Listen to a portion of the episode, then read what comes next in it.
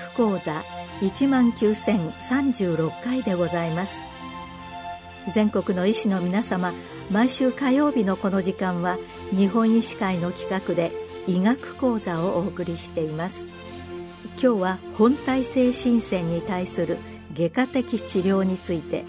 東京都立神経病院脳神経外科医長あがり隆さんにお話しいただきます。こんばんは東京都立神経病院脳神経外科のあがりと申します今回は本体性新鮮に対する外科的治療について解説させていただきます新鮮とは筋肉が自分の意思とは無関係に収縮と弛緩を一定のリズムで繰り返すことによって起こる体の震えのことです。自分の意思とは無関係に動くことを不随運動と呼びますが、新鮮はその代表的な症状の一つです。新鮮は主に上肢に生じますが、頭部や声、体幹、足に生じることもあります。新鮮は震えが出現する状況によって分類されており、何もしないで安静にしている時に出現する震えを静止新鮮、動作に伴い生じる震えを動作時新鮮と呼んでいます。疾患により新鮮の種類に特徴があり、本体性新鮮は運動時新鮮が主たるもので、姿勢時と動作時に出現することが多いです。そのため、字を書く際に震えが出て所持ができなくなったり、コップを口に運ぼうとすると震えが出て飲み物が飲めなくなったり、日常生活に大きな影響が出ることが多いです。ちなみにパーキンソン病では政治新鮮が主たるものになります。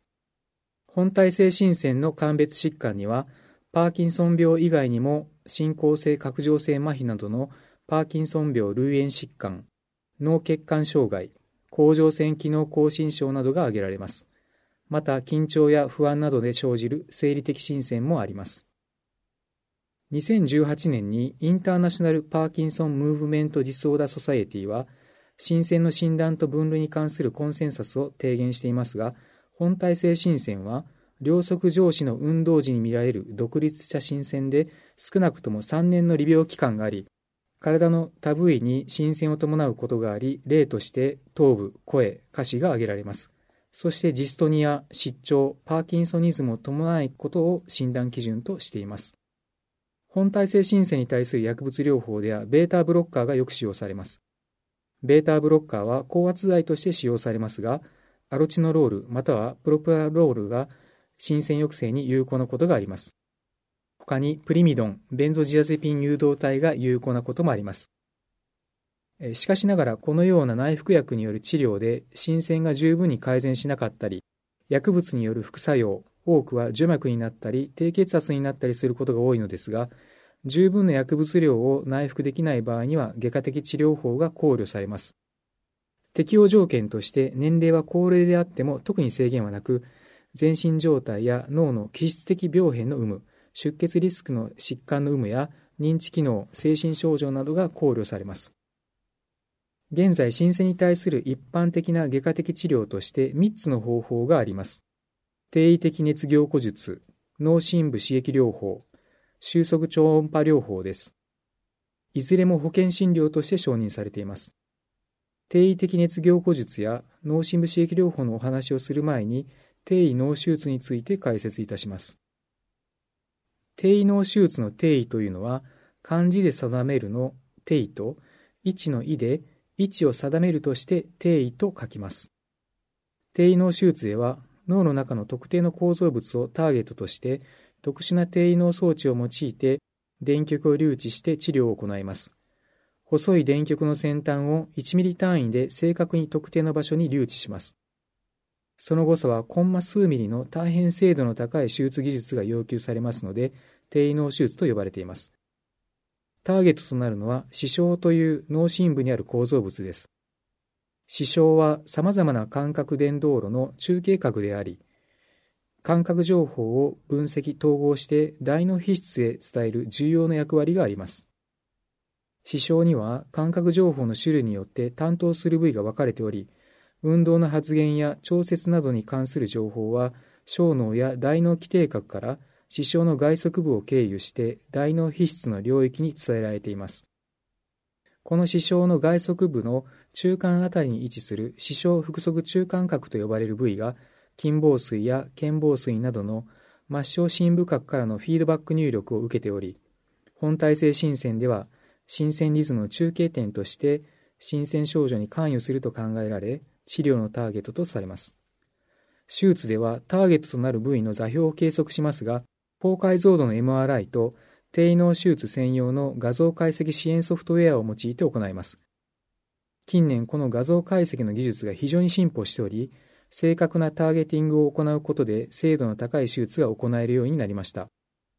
ターゲットの座標が決まりましたら、その部位に向けて前頭部に数センチの皮膚切開を行った後、頭蓋骨に約10ミリの先頭を行い、その穴から低脳装置を用いて、神経の発火活動を測定できる細い針電極を挿入します。視床腹側中間核では、患者さんの申請に同期した発火活動を補足することができます。神経の発火パターンから適切な部位であることを確認した後、その部位に1から3ミリアンペアほどの弱い電流を流します。適切な部位を電気刺激した場合、新鮮は即時的に減少し、多くは完全に消失します。定位的熱凝固術は1950年代から有効性が報告されており、本邦でも長く行われている確立した治療法です。新鮮が改善する部位が同定された段階で、専用の熱凝固芯を挿入し、約70度、数十秒間の熱で凝固を行います。これによって支障は局所的に破壊されることになります。熱凝固術では、凝固した直後から新鮮の減少あるいは消失が見られます。所持やコップの保持など、特定の動作で新鮮が出現する患者さんには、手術中に新鮮が生じる動作を実際に行っていただき、症状が軽減することを確認します。十分な新鮮の減少が見られた場合、熱凝固芯を抜き、皮膚を縫合して手術を終了します。新鮮症状が十分に消失するまで熱凝固を行いますが、熱凝固が広範囲になると、脱力などの運動麻痺や高温障害、しびれ感などの副作用が出現し、これらは後遺障害として残る可能性があります。そのため最大限の症状改善を目指しつつ、副作用が出現しないように慎重に手術を行う必要があります。合併症リスクはあるものの、熱凝固術では報告によりますが、約8割の患者さんで新鮮がほぼ消失し、永続的な効果が見られています。この治療効果は、この後お話しする脳深部刺激療法が治療を継続していく必要があるのに対して大きなアドバンテージとなります。また、体内に人工物が残らない点もメリットになります。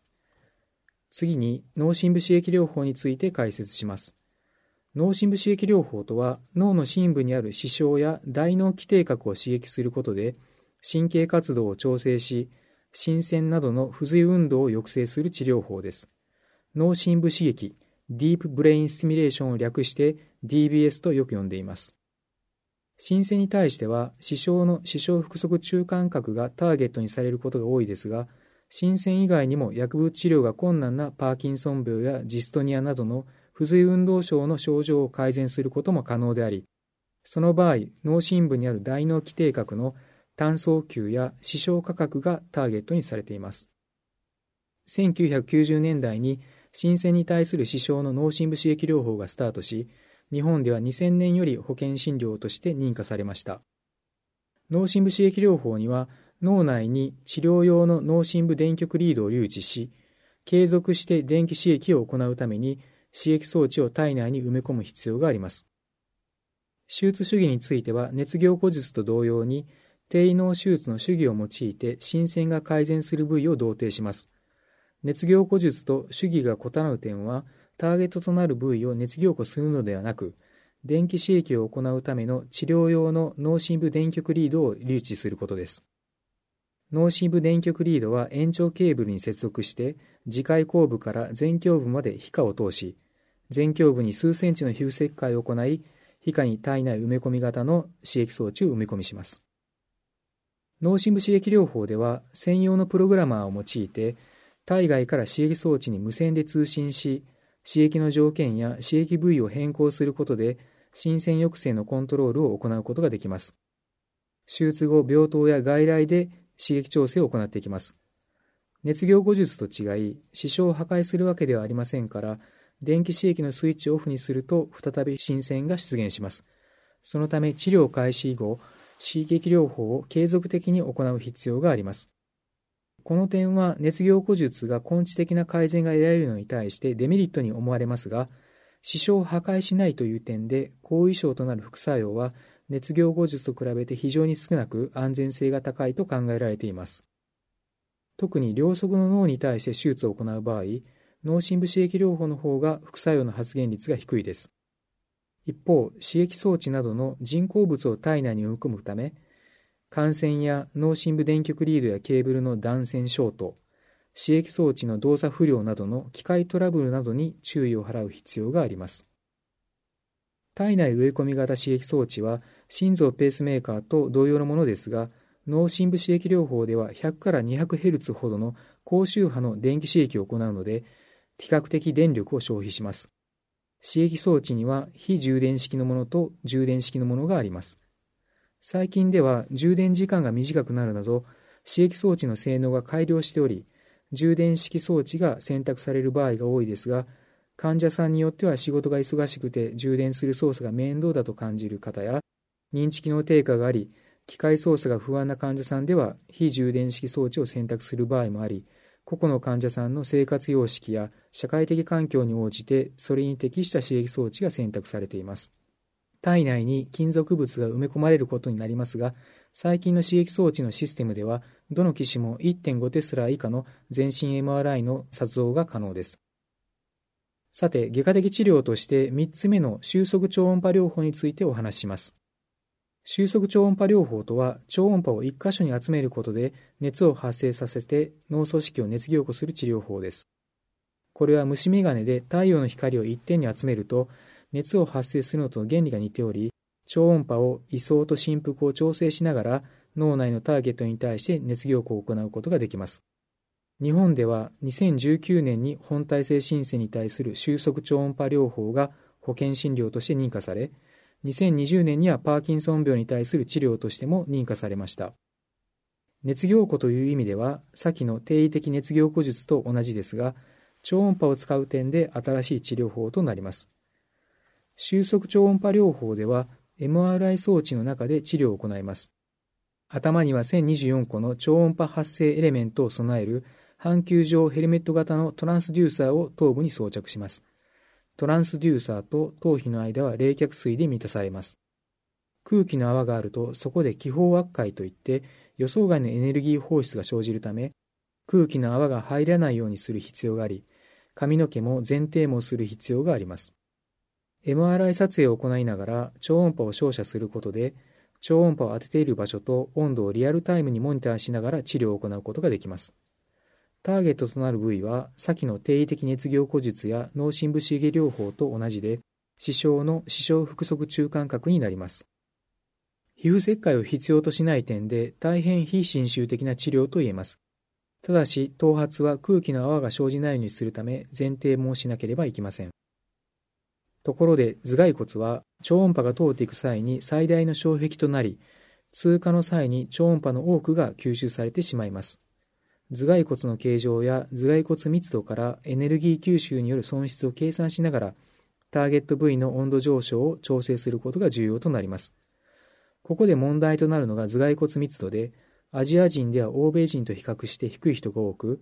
頭蓋骨密度が低いと超音波が逆に反射されて頭蓋骨を通過しにくく、ターゲット部位で温度上昇が得られにくくなります。日本人の場合は2割以上の人が収束超音波療法が適さないと言われています。しかし、頭にメスを入れなくて良いので、収束超音波療法を受ける患者さんは年々増加しています。収束超音波療法を行うには、収束超音波装置が必要で、これを導入している施設は、まだ国内には少なく、十数箇所に限られています。以上、3つの申請に対する外科的療法について紹介しましたが、それぞれの治療法にメリット、デメリットがあります。定位的熱凝固術や収束超音波療法では新鮮抑制効果が永続的である一方で熱凝固の範囲が大きいと副作用が生じてしまうリスクがあります安全に行う観点から1回の手術では変則の支障に対してのみ行い対策の手術については期間を空けるように推奨されています。一方で脳深部刺激療法は両側の手術でも副作用を出さずに安全に行うことが可能です。しかし体内に人工物を埋め込む必要があること、刺激療法を継続する必要があること、刺激装置のメンテナンスが必要であることといったデメリットもあります。どの治療法が最も優れているかというコンセンサスはありません。過去の脳深部刺激療法と定位的熱凝固術を比較したランダム化比較試験では、新鮮の抑制効果に関しては熱凝固術とほぼ同等であり、手術による神経症状の副作用率は熱凝固術と比べて優位に低かったと報告されたことから、2000年代以降、脳深部刺激療法が本体性新鮮の主流の治療でした。ところが画像解析技術や低位脳装置の改良に伴う手術精度の向上、新しいモダリティである収束超音波療法が開始されたことによって、手術の安全性も向上が見られており、熱凝固療法も見直しされています。そのため個々の患者さんの症状や生活環境に応じて各治療モダリティを選択したり、組み合わせることでそれぞれのメリット、デメリットを補い合いながら治療されています。新鮮などの不随運動症は生命に影響を及ぼすものではありませんが、患者さんの QOL を大きく損なう疾患になり得ます。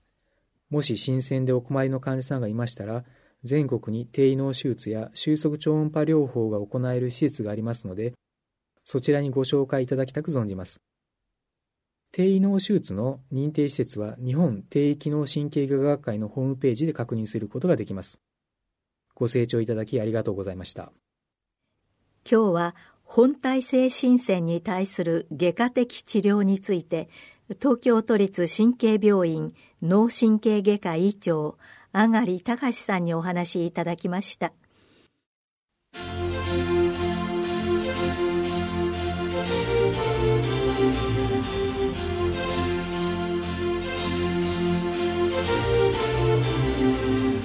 それではこれで日本医師会の企画でお送りいたしました医学講座を終わります。